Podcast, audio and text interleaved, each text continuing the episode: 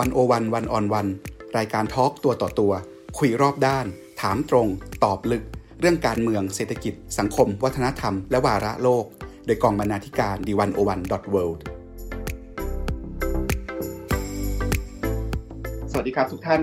รายการวันโอวันวันออนวันรูปแบบใหม่นะครับ สู้ภัยโควิด -19 เราจะมาพบกับท่านผู้ฟังเช่นเคยในรูปแบบพอดแคสต์ทุกสองทุ่มตรง วันจันทร์ถึงศุกร์ครับ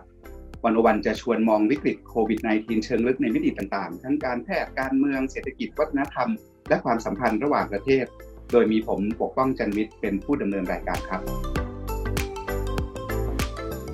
ท่านผู้ฟังครับเมื่อปีก่อนหนังสือดังเล่มหนึ่งในไทย คือหนังสือ Designing Your Life นะครับชื่อไทยว่าคู่มือออกแบบชีวิตด้วย Design Thinking โดย Bill Burnett และ Dave Evans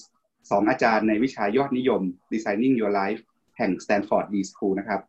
ผู้แปลก็คือคุณเมย์ศรีพัฒนาสกุล อดีตศิษย์เก่า Stanford D School ที่ร่ำเรียนมาทางด้านนี้โดยตรง หนังสือเล่มนั้นใช้วิธีคิดแบบนักออกแบบมาชวนผู้อ่านคิดและวางแผนออกแบบชีวิตกัน ทั้งชีวิตส่วนตัวชีวิตทางธุรกิจการงาน ทีนี้พอเรามาเจอวิกฤตโควิด -19 ผมก็สงสัยนะครับว่าในโลกแห่งวิกฤตที่เต็มไปด้วยความไม่แน่นอน มีความเสี่ยง ไม่รู้เป็นไม่รู้ตายเมื่อไหร่เนี่ย ผู้คนจะยังออกแบบชีวิตกันได้ไหม หรือจะออกชีวิตกันต่อไปอย่างไรนะครับ เราจะ designing your life ในวิกฤตโควิด -19 ที่ออกแบบไม่ได้หรือออกแบบได้ยากกันยังไง วันนี้วันอวันวันออนวันก็เลยชวนคุณเมย์ศรีพัฒนาสกุล ผู้แปลหนังสือ designing your life นะครับ คุณเมย์เป็นผู้ก่อตั้งและ CEO บริษัทลูกคิด designing collaborative innovation นะครับผู้ที่ศึกษาและประยุกต์ใช้แนวคิด design thinking เพื่อตอบโจทย์องค์กรภาคธุรกิจและภาครัฐ และตอบโจทย์ ด้านประเด็นปัญหาทางสังคมด้วยนะครับ สวัสดีครับคุณเมย์ครับ สวัสดีค่ะ อาจารย์ปกป้องสวัสดีค่ะ ขอบคุณคุณเมย์มากนะครับ ที่วันนี้มาร่วมร่วมคุยกับเราในรายการวันโอวันวันออนวันครับ ยินดีมากค่ะอาจารย์ ครับ เมย์ครับถ้าจะให้ปูพื้นสั้นๆ ก่อนก่อนเริ่มต้นซะหน่อย ว่าเวลาเราพูดถึงดีไซน์ทิงกิ้งเนี่ย แก่นของมันคืออะไรครับคำว่าดีไซน์ทิงกิ้งมันจริงๆมันมีชื่อหนึ่งนะคะ ชื่อว่า human center design ก็คือการออกแบบโดยที่มีมนุษย์เป็นศูนย์กลาง มันคือการ ถ้าจะถ้าจะเล่าง่ายๆมันมันเหมือนเป็นแนวคิดในการแก้ปัญหาอย่างหนึ่งที่เกี่ยวข้องกับมนุษย์นะคะ แต่ว่าวิธีการของมันก็คือว่าเรา เราจะแก้ปัญหาเนี่ย เราต้องเข้าใจปัญหาก่อน ก็คือเข้าใจปัญหาอย่างลึกซึ้งว่าปัญหานั้นคืออะไรเกี่ยวข้องกับยังไงเพราะฉะนั้นสิ่งหนึ่งที่สำคัญมากของแนวคิดแบบ design thinking ก็คือการใช้ heart ในการทำความเข้าใจ คือเกาที่ถูกที่คันไม่ใช่มีปัญหาปุ๊บรีบกระโดดเข้าไปแก้เลย แต่ถอยหลังมาทำความเข้าใจก่อนว่าปัญหาที่เราเจอนั้นเนี่ยมิติมันเป็นยังไงตื้นลึกหนาบางเป็นยังไงบ้าง ถ้าเราจะแก้เราแก้ถูกจุดหรือเปล่า อันนี้คือส่วนที่หนึ่งเข้าใจปัญหาก่อนเมย์จะชอบพูดว่ามันคือการใช้ heart ครับเราเข้าใจปัญหาเนี่ย design thinking มันมันให้แนวคิดเรายังไงครับ ในการมองและเข้าใจปัญหาตีปัญหาให้แตกมันมีวิธีการยังไงมันจะมีคำหนึ่งในในกระบวนการ design thinking ที่คนมักจะพูดถึงกันบ่อยนะคะคือคำว่า empathy ถ้าเมย์แปลเป็นภาษาไทยก็คือการเอาใจเขามาใส่ใจเราเนาะถ้าเมย์ยกตัวอย่างในงานของเมย์ที่เมย์เอาดีไซน์ทิงกิ้ง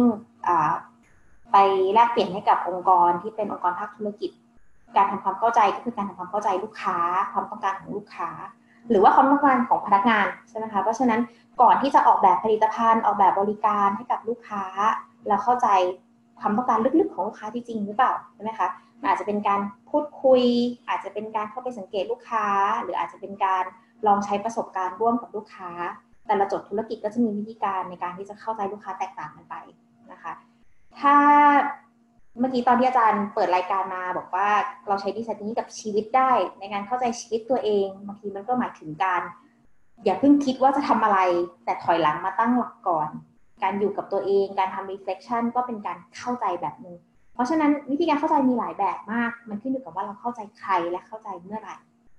แต่ทีนี้พอเราเข้าใจแล้ว แล้วเข้าใจโดยการยึดคนเป็นศูนย์กลาง ขั้นต่อไปมันเอาความเข้าใจนั้นไปทำอะไรต่อครับ แล้วทํำยังไง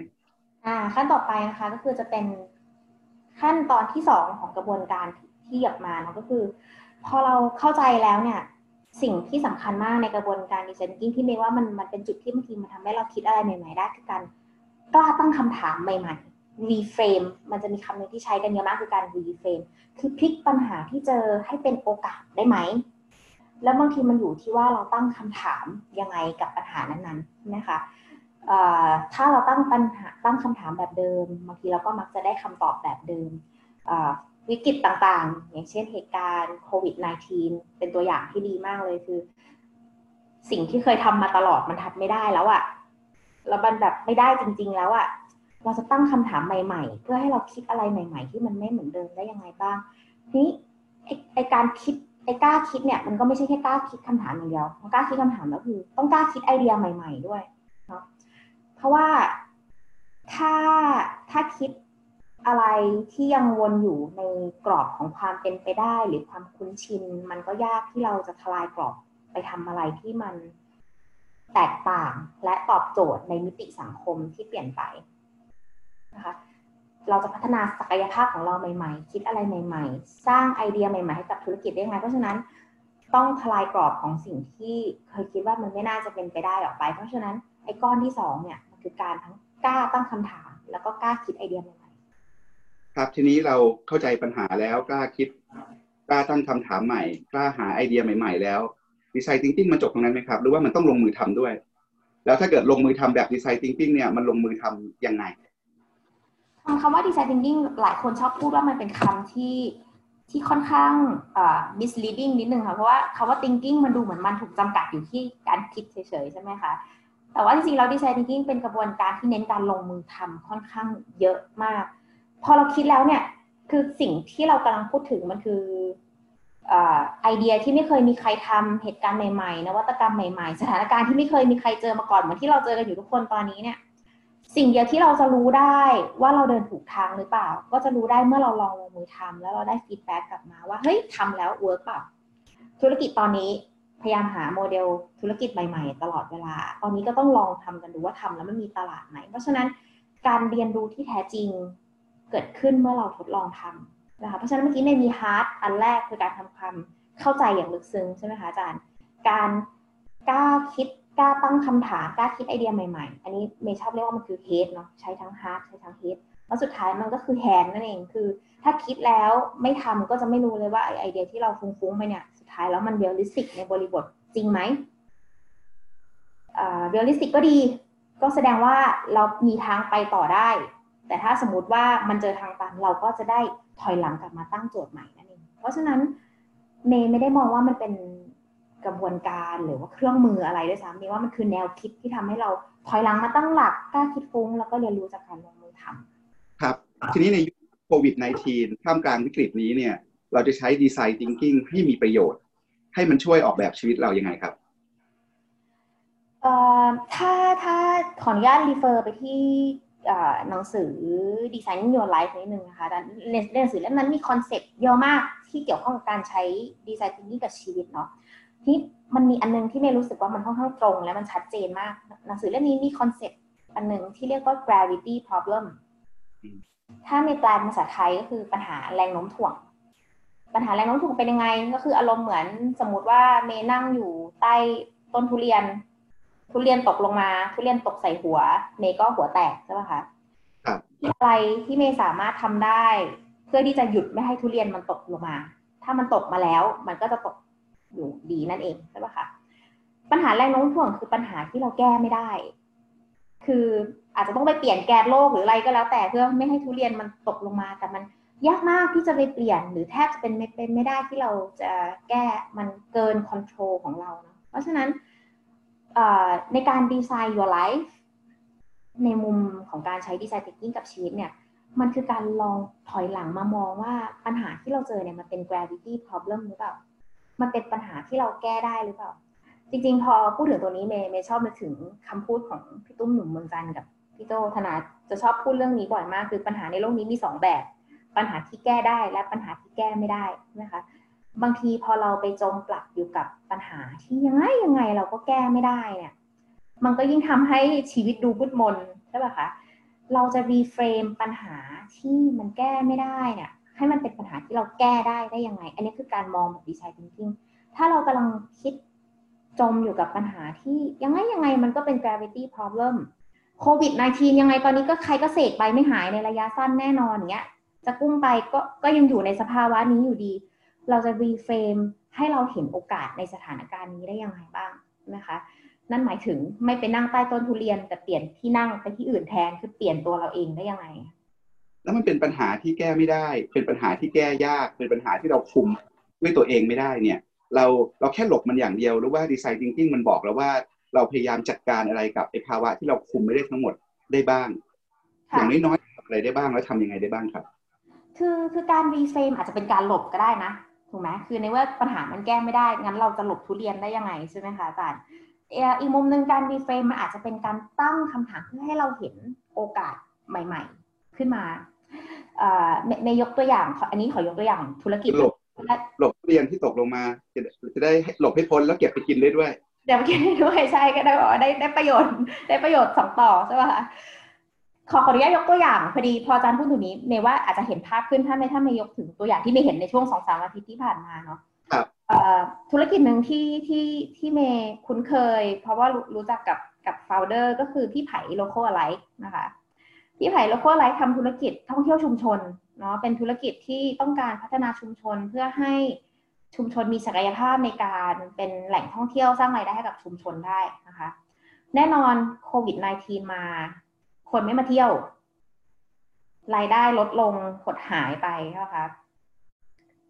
เสียหายมากเพราะว่าธุรกิจหลักก็คือการพาคนมาเที่ยว แล้วก็เข้าไปในชุมชน ต้องมี interaction กับคนในชุมชน เพราะฉะนั้นแน่นอน กระทบแน่นอนธุรกิจหายรายได้ลดนะคะเราก็ไปหยุดโควิด -19 ไม่ได้เนาะใช่ไหมแต่ว่าสิ่งที่ Local Alike ตั้งคำถามแล้วเมย์เห็นเขาแล้วเมย์ก็รู้สึกว่าเขาก็พยายามที่จะ reframe เนาะก็คือเออแล้วเราจะสร้างรายได้ จากความต้องการของลูกค้าในตอนนี้ด้วยสิ่งที่เรามีอยู่ได้ยังไงบ้าง Local Alike มีอะไรบ้าง Local Alike มีความรู้ในชุมชนเรื่องของศิลปะหัตถการที่ชุมชนทำศิลปะผ้าทอหรือว่าในเชิงศิลปะที่เขาทำเป็นแบบว่า งานแฮนด์เมดในชุมชนใช่ปะคะไม่นานมานี้เมย์ก็เห็น Local Alike ออกมาขายเป็นหน้ากากที่ทำจากผลิตภัณฑ์ผ้าชุมชนที่ทำมาแล้วก็รายได้ไป support คนในชุมชนเนาะอีกอันนึงที่เขาทำก่อนหน้านี้เหมือนกันก็คือธุรกิจชื่อว่า Local อร่อย คือ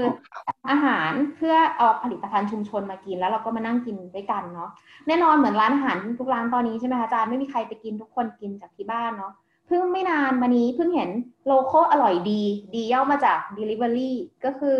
ผลิตภัณฑ์ในชุมชน อาหารจากพื้นที่ส่งตรงมาถึงที่บ้านใช่ไหมคะ มันคือการ twist ในเมื่อในเมื่อต่อเดิมฉันถอนตัวออกมาไม่ได้อะถ้างั้นจะต้องตั้งหลักใหม่ แต่แต่สิ่งที่เมย์อยากจะให้เห็นตรงนี้คือ เขาไม่ได้คิดแบบไร้ทิศทาง เขาเริ่มต้นจากการมองก่อนว่า ตอนนี้นี้ของลูกค้าอยู่ตรงไหน นี้ของลูกค้าอยู่ตรงที่ว่าตอนนี้ฉันต้องการป้องกันตัวหน้ากากอนามัยใช่ไหมคะ need ตอนนี้คือฉันไม่อยากออกจากบ้านฉันอยากกินที่บ้าน กลายเป็น food delivery คือมองความต้องการของลูกค้าก่อน แล้วค่อยย้อนกลับมามองว่า แล้วฉัน reframe ปัญหาของฉันยังไงได้บ้าง เปลี่ยนวิกฤตให้เป็นโอกาสนั่นเองครับฟังดูเนี่ยเวลาเราพูดถึง design thinking มันมันไม่ใช่แค่ความคิดในหัว หรือว่าเราคิดออกแบบอะไรไปเรื่อยเปื่อยของเราเอง นั่งคิดนั่งมันโกันไป แต่ว่าจริงๆแล้วดีไซน์ทิงกิ้งเนี่ยมันมันเหมือนการลงมือทำเป็นกระบวนการคิดและลงมือทำกระบวนการแก้ปัญหา กระบวนการปรับเปลี่ยนมุมมองเพื่อมองให้เจอปัญหาและข้อจำกัด และเปลี่ยนปัญหาและข้อจำกัด ให้เป็นโอกาสในการแก้ปัญหาอย่างนี้ผมเข้าใจถูกไหมครับถูกค่ะอาจารย์จริง ๆ เวลาที่เมย์ทำงานกับองค์กรทุกครั้งเมย์ว่างานหลักเลยนะคะ คือการดึงให้เขาไปทำความเข้าใจปัญหานี้อันที่หนึ่งแต่อันที่สองคือการ reframe เมย์ว่ายิ่ง reframe ได้ชัดเจนเท่าไหร่ ยิ่ง reframe ให้มัน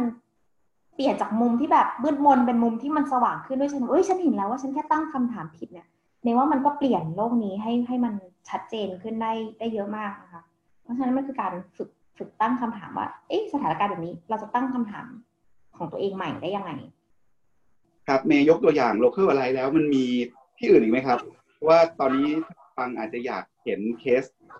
ดีๆ เคสที่น่าสนใจเผื่อจะไปปรับใช้ปรับคิดกับชีวิตหรือการทำงานของตัวเองต่อ มันมีเคสอะไรในเมืองไทยหรือในโลกก็ได้ ที่รับมือโควิด -19 ที่แสดงให้เห็นถึงการมองเห็นปัญหาเห็นข้อจำกัดตรงไหน แล้วเปลี่ยนมันเป็นโอกาสใหม่ แล้วเป็นโอกาสสำหรับอะไร ลองลองแสดงการใช้ design thinking ผ่านแผน รับมือ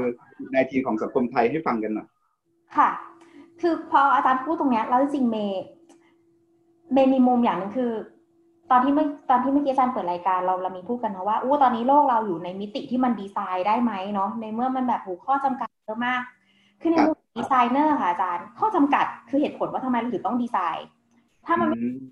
เราก็ยิ่งไม่ต้องดีไซน์อะไรเลยถูกไหมคะเพราะฉะนั้นบางทีคนมองว่าข้อจำกัดทำให้ฉันดีไซน์ไม่ได้ แต่เมย์อยากให้เปลี่ยนมุมมองนั้นใหม่ว่าจริงๆข้อจำกัดนี่แหละ เป็นจุดที่ยิ่งต้องทำให้เราครีเอทีฟที่ที่เมย์พูดแบบนี้ขึ้นมาเนี่ยมันเป็นเพราะว่า เมย์ทำงาน design thinking ในเมืองไทยมา น่าจะหกเจ็ดปีได้แล้ว สิ่งหนึ่งที่เมย์เรียนรู้ก็คือ ธุรกิจก็พยายามจะตั้งโจทย์ หา business model ใหม่ๆ ตลอดเวลาเลยค่ะอาจารย์ และสิ่งหนึ่งที่เมย์จะเจอคือ บางที่ก็ไปสุดนะ ออกมาเป็นอะไรใหม่ ๆ จริง แต่บางที่เนี่ยก็ไปครึ่งๆกลางๆ ยังยึดติดกับสิ่งที่ตัวเองทำมาของหน้านี้ เพราะว่ามันก็เป็นธุรกิจหลักที่ทำมา แต่เราจะเห็นว่าในช่วงไม่ถึงเดือนหนึ่งที่ผ่านมาเ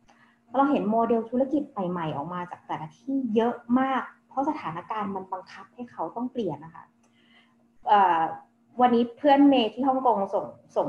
รูปอันหนึ่งมา มันเป็นรูปตลกตลกแบบเหมือนกับเป็นแบบเป็นโจ๊กนะ รูปที่เขาส่งมาเขาเขียนว่า ใครที่มีผลในการทำดิจิทัลทรานส์โอมชันขององค์กรคุณ ข้อกอไก่ CEO ข้อขอไข่ CTO Chief Technology Officer เนาะ แล้วข้อสุดท้ายคือ Coronavirus ก็คือโคโรนานี่แหละเป็นตัวที่ทำให้ทุกคนไปดิจิตอลหมดเลย อันหนึ่งที่ไม่ยกตัวอย่างเห็นมากการปรับตัวในเชิงการทำงาน ตอนนี้ทุกคน go virtual ใช่ป่ะคะไม่เคยมีใครคิดว่ามันจะ effective แต่ตอนนี้เมื่อทุกคนถูกพอให้ทำเราก็เริ่มเรียนรู้ว่ามันมี effectiveness มากขึ้น ธุรกิจเมย์เมย์ทำ consulting เป็นที่ปรึกษาทำ workshop ตอนนี้สิ่งที่เราพยายามทำกันอยู่ แล้วก็จะเริ่ม launch อาทิตย์หน้าแล้วนี่ก็คือจะทำเป็นเหมือน ออนไลน์เวิร์กช็อปเราไม่เคยคิดว่าเราจะทำออนไลน์เวิร์กช็อปได้ ปกติเวลาทำ design thinking workshop ทั่วประเทศไม่เคยมีใครคิดว่าจะทำออนไลน์เพราะมันต้องคุยกันมันต้อง interact กัน ตอนนี้มันมีเครื่องมือต่างๆออนไลน์ที่มันทำให้แปะ Post-it แล้วเห็นกันแชร์กันได้ ถ้าสถานการณ์มันบังคับ มันก็มีทางไปได้เหมือนกันใช่ไหมคะคลาสที่วิชาต่างๆ ที่มันจะต้องเป็น in person ที่เราคิดว่าเฮ้ยมันต้องเจอกันเท่านั้นมันถึงจะเรียนรู้ได้เกิดการเปลี่ยนแปลง อันนึงที่นึกออกก็คือเมย์มีลูกสามขวบ แล้วเดี๋ยวนี้เวลาเด็กๆเสาร์อาทิตย์จะชอบมีกิจกรรมแบบไปทำกิจกรรมแบบพวกเพลงกรุ๊ปนู่นนี่ใช่ไหมคะอาจารย์มันจะมีแบบเหมือนที่ที่ไปเรียนแล้วก็ทำอาหาร แน่นอน physically you ต้องไปทำอาหาร แล้วก็มีคนสอนแต่แน่นอนตอนนี้ไม่มีใครทำเขาเปลี่ยนยังไงเขาเปลี่ยนเป็นส่งเป็น cooking set มาที่บ้านแทน ก็คือชุดทำบัวลอยนะคะ กี่ร้อยบาทก็ว่าไปเข้ามามีแป้งให้คุณแม่แค่ปั้นอยู่ที่บ้าน ยังขายได้แต่เปลี่ยนธุรกิจเลยจาก service เป็น Product ในเวลาอันสั้นแค่นิดเดียวใช่ปะคะแต่ว่ามันเกิดจากการที่เห็นว่าก็คนไม่อยู่บ้าน ถ้าเด็กจะเรียนรู้พ่อแม่เท่านั้นที่จะเป็นคนสอนได้ เปลี่ยนเป็นเครื่องมือให้พ่อแม่เรียนรู้แทนนี่เมย์ก็เห็นในมุมที่เปลี่ยนจากธุรกิจบริการเป็นธุรกิจที่ออกมาเป็นแพ็กเกจเป็น service เป็นผลิตภัณฑ์ค่ะฟังดูเราเห็นเหมือนคำตอบมันไปในทาง digital transformation คือการเปลี่ยนให้เป็นดิจิทัลใช่ไหมครับทีนี้โลกดิจิทัลเนี่ยมันก็มีปัญหาคลาสสิกของมันอยู่ก็คือเรื่อง digital divide มันมีโลกคนที่อยู่ในดิจิทัลได้ กับมีโลกของคนที่เข้าไม่ถึง อยู่ในโลกดิจิทัลไม่ได้ คนที่อาจจะมีทรัพยากรน้อยกว่า คนที่อาจจะเป็นคนผู้หลักผู้ใหญ่ที่ไม่ได้ปรับตัว design thinking เนี่ยมีพื้นที่ให้คนพวกนี้ไหมหรือเรามีมีคำตอบ ในการแก้ปัญหา digital divide ในโลกแห่ง digital transformation ยังไงที่น่าสนใจบ้างครับค่ะเมย์ชอบคำถามนี้มากเพราะว่าเอ่อมันมันเป็นเรื่องที่เมย์พยายามพยายาม tackle มาในช่วงปีสองปีที่ผ่านมาค่ะ อาจารย์ได้คุยกับพี่แอคบวรสมแล้วเนาะในเรื่องของ system thinking นะคะครับเมื่อวานนี้นะครับอ่าสิ่งสิ่งหนึ่งที่เมย์กับพี่แอคจริงๆทำพยายามทำงานร่วมกันอยู่ก็คือ เมย์พยายามจะเอามุม system กับมุมดีไซน์มารวมกัน คือบางที design thinking เนี่ยมันมองไม่ครบ คือเราเราเข้าไปแก้ปัญหากับคนกลุ่มหนึ่งเราเห็นลูกค้าของเราชัดเจน แต่เราไม่ได้มองว่าโอ้มันมีคนบางกลุ่มที่เราที่อาจจะอาจจะได้รับผลกระทบเนาะเพราะฉะนั้นการมองครบในมุม system สำหรับโจทย์อย่างโควิดอย่างเงี้ยเมย์ว่ามันสำคัญมาก เพราะว่ามันทำให้เห็นว่าสิ่งที่เราทำตอนนี้มันจะไปกระทบใครอีกบ้าง มันง่ายมากที่จะเห็นแค่เราอย่างเดียว ในมุมธุรกิจถึงแม้ว่าจะไม่ใช่ system ใหญ่เท่านโยบายประเทศ หรือว่ากลไกของประเทศ แต่มันก็มี system ที่ชัดเจนขึ้นในมุมโควิดเหมือนกันค่ะอาจารย์เมย์ยกตัวอย่างให้ดูอย่างหนึ่งคืออสมมุติเราพูดถึงธุรกิจเมื่อก่อนเวลาเราจะทำอะไรเนี่ย ธุรกิจมักจะมองลูกค้าเนาะก็คือเข้าในมุมที่เมย์ทำดีไซน์ทิงกิ้งกับองค์กรก็คือต้องไปทำความเข้าใจลูกค้าก่อนว่าลูกค้าต้องการอะไรอยากได้อะไรมีนี้ที่เปลี่ยนแปลงไปยังไงบ้าง ในสถานการณ์โควิด สิ่งตรงนั้นก็ยังอยู่เนาะ แต่ในว่าสิ่งหนึ่งที่มันทำให้เราเรียลไลซ์ว่าเราอาจจะคิดไม่ครบก็คือในมิตินี้เนี่ยความต้องการของทุกคนในระบบเปลี่ยนไปหมด ความต้องการของพนักงานก็เปลี่ยน กลัวไม่กล้ามาทำงาน ล็อกดาวน์อยู่ที่บ้านไม่ได้โรงเรียนกิจการโรงเรียนครูอยากสอนนะ แต่ว่าซูมซูมซูมกดยังไง ช่วยบอกทีทำไม่เป็น คือมันมีข้อจำกัดที่มันเกิดขึ้นในระบบที่มันไม่เคยมีมาก่อน เพราะว่ามันเปลี่ยนคือ ไม่ใช่ลูกค้าเปลี่ยนเดียวตอนนี้ทุกคนเปลี่ยนหมดเลยแล้วไม่ใช่เปลี่ยนแบบนิดเดียวเปลี่ยนแบบพลิกหน้าพลิกหลังใช่ไหมคะเพราะฉะนั้นการคิดให้ครบสำคัญมากเมย์เลยคิดว่าในมิติโจทย์ที่มันกว้างแล้วมันกระทบหลายคนเนี่ยไอ้ข้อข้อแรกคือเรื่องของการทำความเข้าใจ ซึ่งคือ heart เนี่ยเมย์ว่ามันจะต้องเริ่มต้นจากการมองให้ครบด้วย คือไม่ใช่แค่ลึกซึ้งอย่างเดียว แต่ต้องครบด้วยว่าเราเห็น stakeholder ที่เกี่ยวข้องที่มีบทบาทจริงหรือเปล่า เพราะไม่งั้นมันจะเป็นเหมือน เรามองแค่คนเดียวแล้วเราก็ไปแก้คนนั้น สุภาษิตไทยเหมือนตาบอดคลำช้างเนาะเราอยู่ที่งวงแล้วก็คลำที่งวง แต่เราไม่ได้เห็นว่าปัญหานี้มันมีหูมีหางเต็มไปหมดเลยนะคะคือมอง stakeholder ให้ชัด แล้วก็ละทิ้งให้ใครตกหล่นไปในเส้นทางไม่ได้ ใช่ ซึ่งเอาจริง ๆคำว่าครบมันก็จะมีคำถามเนาะอันนี้พี่แอคอาจจะตอบได้ดีกว่าเมย์เนาะแต่แต่จากที่ทำงานกับพี่แอคมาบางทีเราก็ไม่รู้มันครบหรือยังครบแค่ไหนเนาะแต่ว่า key หลักของมันคือเราต้องดูว่าเขาเป็น key stakeholder ที่จะทำให้เกิดผลกระทบ mechanism อะไรต่อไปหรือเปล่า มองให้ครบที่สุด ก็ยิ่งจะทำให้เราเห็นว่าสิ่งที่เราคิด มันจะไปกระทบใครบ้าง แล้วมันจะเกิดเอฟเฟกที่เราคิดไม่ถึงหรือเปล่าคะครับกลับมาที่คำถามที่ผมทิ้งไว้ตอนนั้นว่าเอ๊ะในโลก digital transformation เนี่ยเราจะจัดการปัญหา digital divide ยังไงได้เมย์มีมี take อะไรตรงนี้ไหมครับ ที่คิดว่า เออ มันมันจะพาเราทะลุไปได้ คือเมย์เมย์คิดว่าโควิด เนี่ย มันทำให้เราทะลุ digital divide ในเชิงในเชิง ในเชิงจิตวิทยานิดนึงนะ คือการประชุมออนไลน์ การเจอกันออนไลน์ การคุยออนไลน์ การสัมภาษณ์กันแบบนี้ออนไลน์หรือจัดเวิร์กช็อปออนไลน์มันเป็นสิ่งที่ คนเคยมี barrier ตรงนี้ชัดเจน แล้วก็ไม่คิดที่จะทำไม่ว่า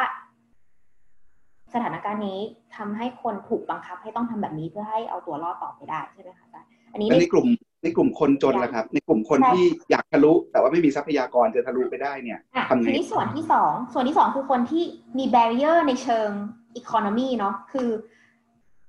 อินเทอร์เน็ตบ้านอาจจะไม่มีด้วยซ้ำที่จะต่ออะไรแบบนี้ได้ หรือว่าบางทีคนสูงวัยอาจจะสั่ง Grab มาที่บ้านไม่เป็นใช่ป่ะคะเมย์ว่าอันเนี้ยเป็นข้อจำกัดอีกละ ที่ธุรกิจหรือองค์กรก็ต้องมามองว่า ถ้าคนในประเทศเราเนาะอาจจะไม่ได้เหมือนสิงคโปร์หรือประเทศอื่นๆที่สิ่งเหล่านี้มันเป็น given หรือว่ามันมี accessibility มากกว่าที่อื่น ถ้าสิ่งเหล่านี้คือข้อจำกัด เราจะออกแบบธุรกิจยังไง เพื่อที่เราจะไปตอบโจทย์ตรงนั้นได้บ้าง ไม่มองว่ามันเป็นปัญหา แต่ไม่มองว่าเป็นปัญหาที่ธุรกิจ frame ได้ หลายๆอย่างอาจจะไม่ต้องเป็น digital solution ก็ได้ไหม แต่ว่ามันยังตอบโจทย์ไม่ยกตัวอย่างไอ้ cooking class เมื่อสักครู่นี้มันก็ไม่ใช่ digital solution แต่มันเป็น solution ที่สุดท้ายแล้วมันไปตอบโจทย์ การใช้งานของคนจริง ๆ ที่อยู่ที่บ้านค รับเมย์เป็นนักคิดนักออกแบบนักทำนะครับ ถ้าใช้องค์ความรู้ design thinking เนี่ยมาให้คำตอบกับผู้คนในวงการต่างๆ ในการสู้วิกฤตโควิด -19 เนี่ย เราใช้design thinking ในการแก้ปัญหาในครอบครัว ในชีวิตการทำงาน ในภาคธุรกิจ ในภาครัฐเรื่องนโยบายสาธารณะยังไงได้บ้างเนี่ยอยากชวนเมย์ลองคุยเรื่องพวกนี้นะครับ เริ่มจากครอบครัวก่อนสำหรับท่านผู้ฟังที่ฟังอยู่ตอนนี้ค รอบครัวเจอปัญหาโควิด -19 เนี่ยมีตัวอย่างอะไรน่าสนใจหรือว่ามีมุมแบบ design thinking แบบไหนที่เมย์อยากเขาชวนชวนเขาคิดในมุมที่เขาไม่เคยมองมาก่อน จริงๆ ในมุมครอบครัวอาจจะมีมิติคล้ายๆดีไซน์นิ่ง your life นะคะอาจารย์คือบริบทการใช้ชีวิตเปลี่ยนบางทีพ่อแม่จากที่ออกไปทำงานตอนนี้อยู่บ้าน แล้วก็มีลูกอยู่ เราต้องเลี้ยงลูกด้วยนี่พูดถึงตัวเองว่าก็ไม่รู้ตัวเองด้วยแล้วมีเพื่อนผมพูดถึงตัวเองอยู่ใช่ไหมคะคืองานก็ต้องทำลูกก็ต้องเลี้ยงใช่ปะคะ แล้วก็อยู่กันคือเดิมทีพ่อไปทำงานคือบริบทมันเปลี่ยนเนาะความรับผิดชอบหรือว่าสิ่งที่ต้องทำก็ต้องเปลี่ยนใช่ปะคะเพราะฉะนั้นเราใช้วิธีการทำงานแบบเดิมไม่ได้ละเราก็ต้องมานั่งตั้งคำถามใหม่ว่า เราจะจัดการอ่า strategy ในบ้านของเราได้ยังไงบ้าง เพื่อให้ลูกก็ได้เรียนเราก็ได้ทำงานมันอาจจะหมายถึงการจัดตารางเวลาใหม่ มันอาจจะหมายถึงการ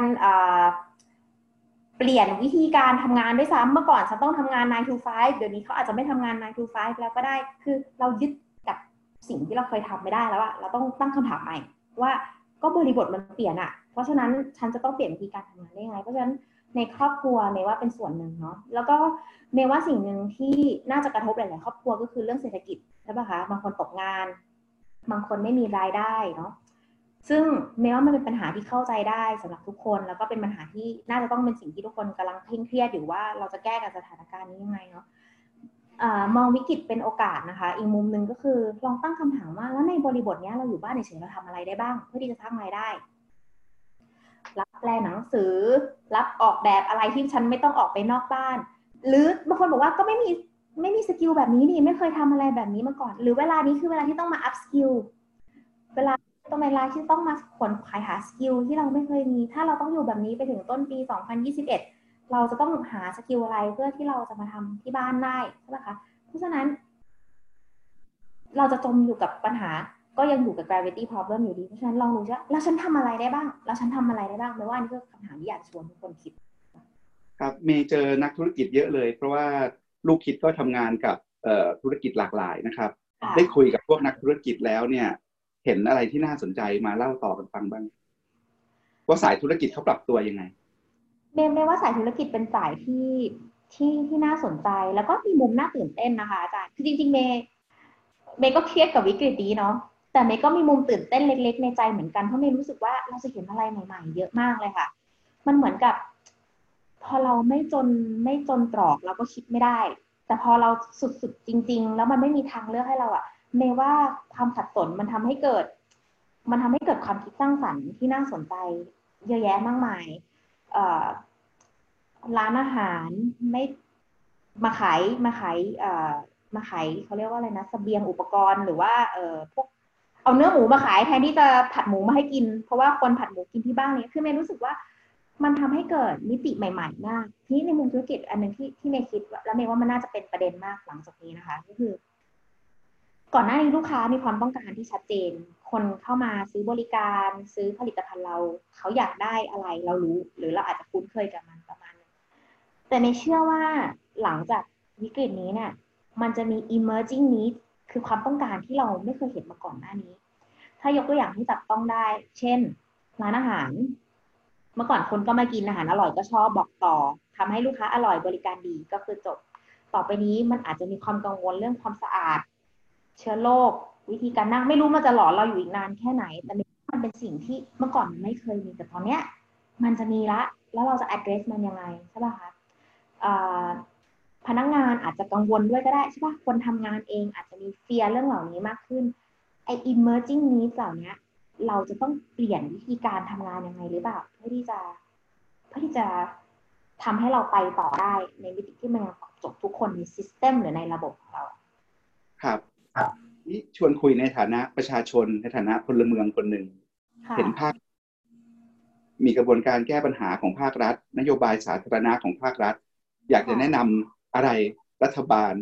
ให้เขาใช้ design thinking ไปปรับใช้ในการสู้กับโควิดได้บ้างครับ เห็นเห็นข้อจำกัดตรงไหน เห็นอุปสรรคตรงไหนที่คิดว่าอยากเข้าไปเข้าไปแก้เข้าไปช่วยให้ความคิดเขาเมย์ว่าเมย์อยากจะ comment ในมุมทาง system และทั้งดีไซน์นะคะอาจารย์ คือ ทุกปัญหาในโลกนี้เมย์ว่าธรรมชาติของมนุษย์เราชอบรีบกระโดดไปแก้ คือพอมีปัญหาปุ๊บเรามาช่วยกันคิดว่าจะแก้ยังไงดีแก้ยังไงดี แต่แต่หลาย ๆ ครั้ง ก็ไม่ใช่ทุกคนแล้วก็ไม่ใช่เสมอไปแต่หลาย ๆ ครั้งเนี่ย บางทีเรายังไม่ได้เข้าใจปัญหาดีและมองให้มันครบเรื่องซิสเต็มของมันแล้วเนาะคือมองให้มันครบ เพราะฉะนั้นเมคิดว่าการมาตั้งหลัก แล้วมองให้ครบสำคัญมากว่าจุดคันดิดคันงัดสำคัญที่เราจะไปลงแรง พื่อให้ปัญหานี้มันดีขึ้นมันคือตรงไหนไม่ว่าตรงนี้การ analyze ในมุม system สำคัญเนาะครับในในมุมของเมย์เนี่ยมองเห็นคันดิดคันงัดอยู่ตรงไหนครับ ในเรื่องโควิดจริงๆตรงนี้น่าจะเชื่อมโยงกับของพี่แอคเมย์ทำงานกับพี่แอคตรงนี้อยู่ขั้นอีกขั้นงัดมีมีในมุมของในมุมของ system เรื่อง social distancing เนาะเราจะ facilitate social distancing ในสังคมได้ยังไง อันนี้เป็นจุดหนึ่งที่เมย์สนใจนะคะ เพราะว่าเราบอกให้คนอยู่บ้าน ไม่ใช่ทุกคนอยู่บ้านได้ เราอาจจะพูดในมุมของคนที่อยู่บ้านได้เมย์ว่าการอยู่บ้านเป็น privilege ที่สำคัญมาก ทุกวันนี้เมย์อยู่บ้านโดยที่เมย์มีข้าวกิน เมย์มีเวลาดูลูก มีเวลาสอนหนังสือลูก เมย์ยังทำงานได้ เมย์ว่ามันเป็น privilege ที่ชัดเจนมาก บางคนอยู่ในชุมชนแออัดแค่จะอยู่ห่างกันยังอยู่ไม่ได้ หรือว่าบางคนถ้าวันนี้ไม่ออกไปทำงานนั่นหมายถึงไม่มีรายได้เข้ามาในวันนี้ เพราะฉะนั้นเมย์รู้สึกว่ามันเป็นจุดที่เราอาจจะ ลืมไปหรือว่าเราอาจจะยังคิดไม่ครบเนาะเพราะฉะนั้น เชื่อมโยงมาในมุมของดีไซน์ thinking ละก็คือใน system มันมีหน้าคนอยู่เยอะมากเลยเหมือนที่เมื่อกี้อาจารย์บอก คนที่ทำงานออฟฟิศคนที่ไม่มีรายได้ คนที่ตกงาน คนที่ตอนนี้อยู่ในชุมชนแออัด เรามองเขาครบหรือเปล่าคะเพราะว่าสุดท้ายนี้วิกฤตนี้มันเป็นวิกฤตที่เราต้องอุ้มทุกคนไปด้วยกันเนาะ เพราะถ้าคนใดคนหนึ่งตก หรือตรงไหนมันพลาดมันก็ disruptั้งระบบ เพราะฉะนั้น เมย์รู้สึกว่าการเข้าใจหน้าแต่ละหน้าในสังคมอะ่ะ มันสำคัญมากเลยว่า ตอนนี้คนนี้เขามี concern อะไรอยู่ ตอนนี้คนนี้เขากำลังเจอปัญหาอะไรอยู่ การทำนโยบายแบบนี้มันจะกระทบต่อชีวิตเขายังไงเมย์ว่าต้องมองทั้งระยะสั้นแล้วก็ระยะยาวค่ะ ตอนนี้มีนโยบายหลายอย่างที่เน้นที่เน้นสิ่งที่เราเจอตอนนี้ก็คือเรื่องของสุขภาพ เรื่องของเครื่องมือป้องกัน protective equipment ให้กับแพทย์ใช่ไหมคะ เมย์คิดว่าไอ้ผลกระทบทางเศรษฐกิจที่มันจะเกิดขึ้นเนี่ย มันอาจจะ น่ากลัวไม่แพ้โลกนี้เลยไอ้ไอ้โรคโควิด ที่เราเจอกันอยู่ แล้วเมย์ว่ามันมันวันนั้นเขาพูดว่ามันอาจจะ as deadly as the disease หรือ even แย่กว่านั้นอะไรเงี้ยอันเมย์รู้สึกว่าการคิดให้ครบในมิติที่ไม่ใช่เรื่อง health ด้วยก็สำคัญเหมือนกัน เศรษฐกิจสังคม มีคนบอกว่าการอยู่บ้านด้วยการทำให้มี home abuse มากขึ้นอย่างเงี้ยคือมันมีมิติอะไรหลาย ๆ อย่าง ที่เราอาจจะไม่เห็นแล้วสิ่งนี้มันจะค่อยๆ surface ขึ้นมา เพราะฉะนั้นการคิดล่วงหน้าน่าจะช่วยให้ทำให้เราได้เตรียมแผนอะไรไปล่วงหน้าได้บ้างค่ะครับ ผมชวนคุณเมย์กลับมาคุยเรื่องในชุมชน คนทำงานเรื่องดีไซน์ thinking อยากเห็นว่าคนในสายดีไซน์ thinking เนี่ยเขาสู้วิกฤตกันยังไง มีโครงการอะไรที่น่าสนใจบ้างที่คนกลุ่มนี้ลงมือทำกันมันมี Design Thinking Initiative อะไรที่ที่น่าสนใจบ้างครับ ค่ะที่ที่เมย์เห็นอยู่ตอนนี้นะคะก็จะมีของ IDEO IDEO คือบริษัทที่เอา Design Thinking มาเป็นเรียกว่าเป็นผู้ก่อตั้งหลัก concept Design Thinking ให้เป็นที่รู้จักในโลก แล้วก็ปรับใช้กับทั้งด้านสังคมแล้วก็ธุรกิจ IDEO มีมีมี umbrella หนึ่งชื่อว่า Open IDEO ที่เปิดเป็นคล้าย Open Innovation Challenge ให้คนเข้ามา submit ไอเดียว่า เราจะช่วยทำให้การสื่อสารในสังคมเนี่ย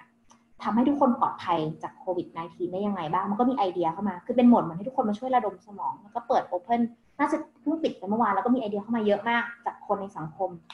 เมย์กำลังพยายามจะทำอะไรแบบนี้อยู่เหมือนกันว่า ในเมืองไทยเราตั้งโจทย์ได้ไหมให้คนในสังคมมาช่วยกันระดมในมิติต่างๆ เพราะฉะนั้น เป็นโหมดแบบช่วยกันคิดช่วยกันตั้งคำถามใหม่ๆ อันนี้สิ่งที่สิ่งที่ IDEO ทำอยู่ อีกอันนึงที่เมย์เห็นทำอยู่อ่าก็คือ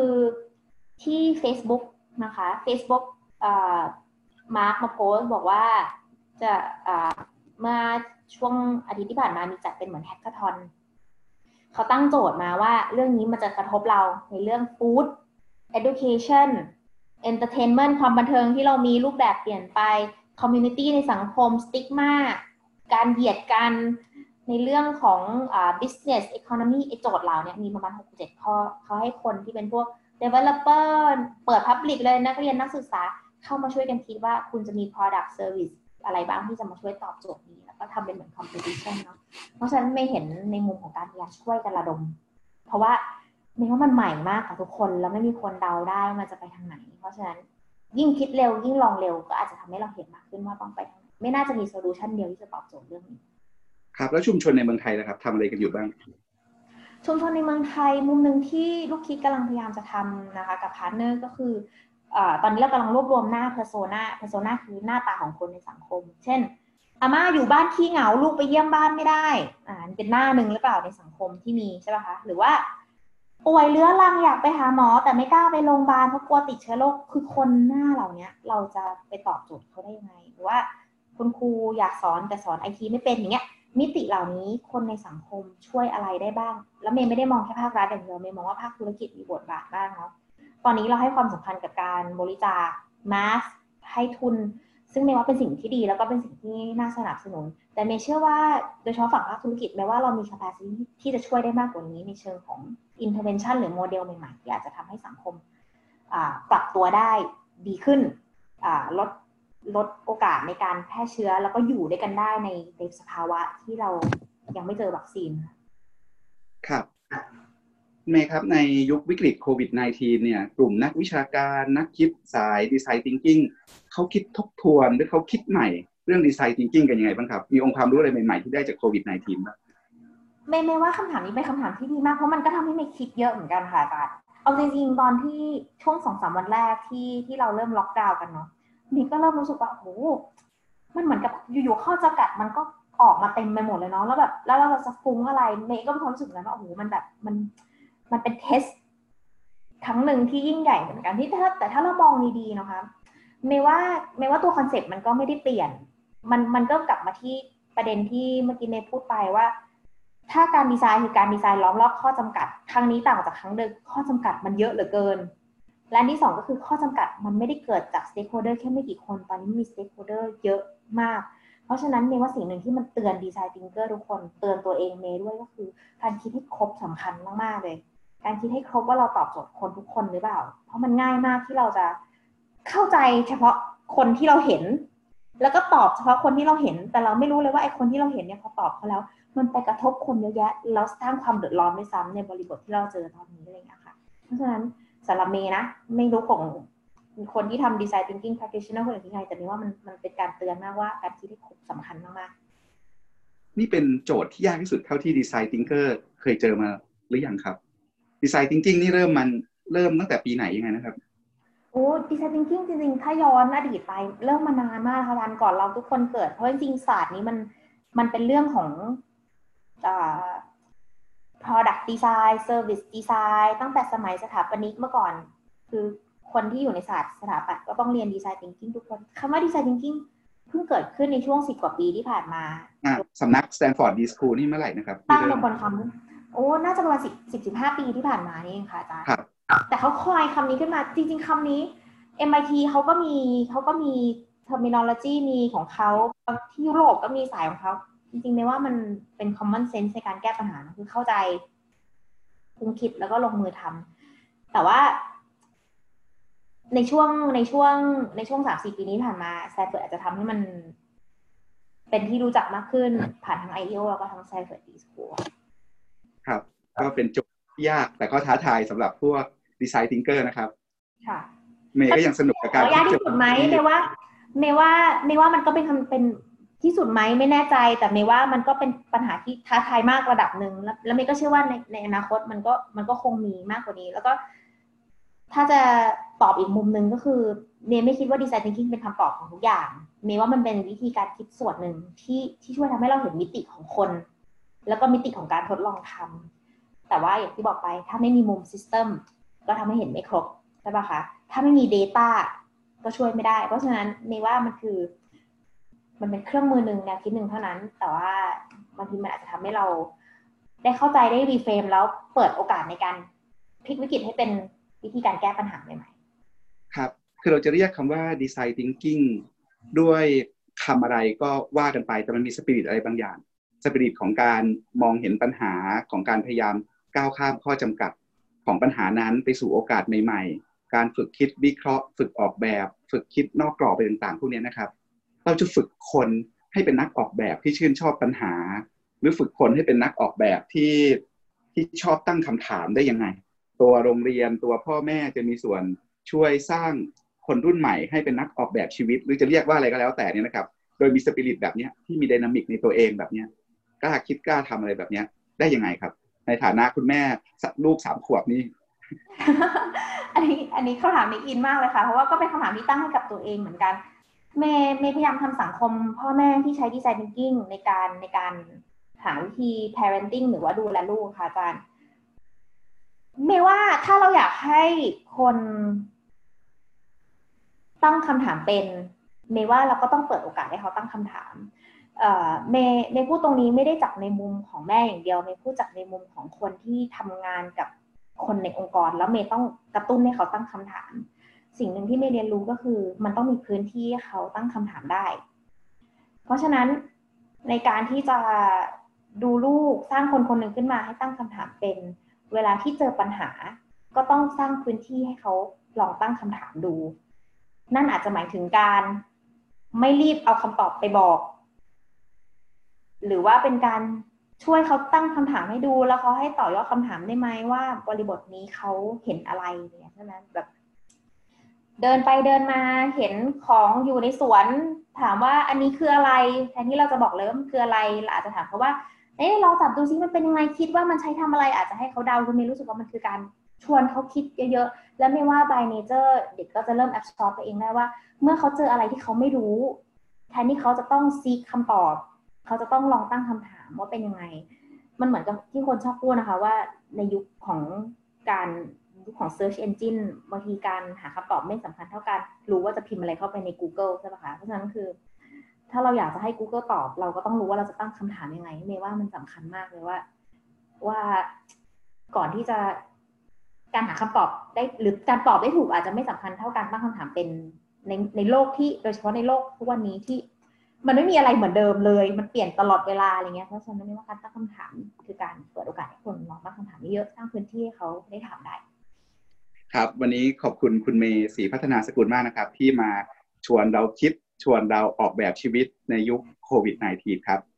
ท่านผู้ฟังครับกลับมาพบกับรายการวันโอวันวันออนวันได้ใหม่ทุกวันจันทร์ถึงศุกร์เวลาสองทุ่มตรงนะครับ วันนี้ผมปกป้องจันวิทย์และคุณเมย์ศรีพัฒนาสกุลลาไปก่อนครับ สวัสดีครับ ดีค่ะ